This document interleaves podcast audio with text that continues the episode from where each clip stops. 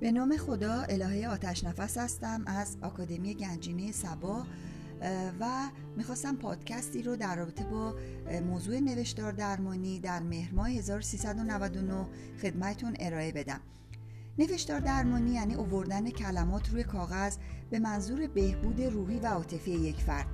نوشتار درمانی فرایندیه که فرد بر شناسایی احساسات خود و آزادسازی این احساسات منفی و تنشزا دردناک و یا ترساور تمرکز می‌کنه.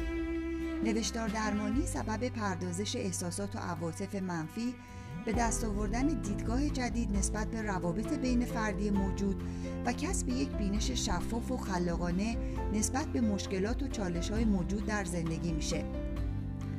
در طی فرایند نوشتار درمانی فرد فرصتی پیدا می‌کنه که از طریق آوردن افکار خود به روی کاغذ خودش رو بیشتر بشناسه.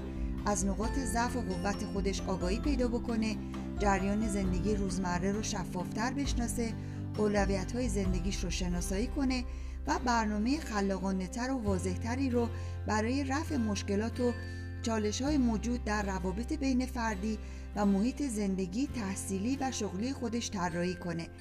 نوشتار درمانی می‌تونه به صورت فردی، گروهی و یا با راهنمایی یک درمانگر حرفه‌ای انجام بشه. نوشتن می‌تونه به صورت نوشتار آزاد یعنی هر آنچه که به ذهنمون می‌رسه و یا به صورت یک نامه به خودمون و یا نامه ای ارسال نشده به فردی باشه که ما او رو مسبب احساسات منفی و مشکلات خودمون می‌دونیم. همچنین می‌تونه به صورت یک مقاله و یا داستان کوتاه نیز باشه. از توجه شما سپاس گذارم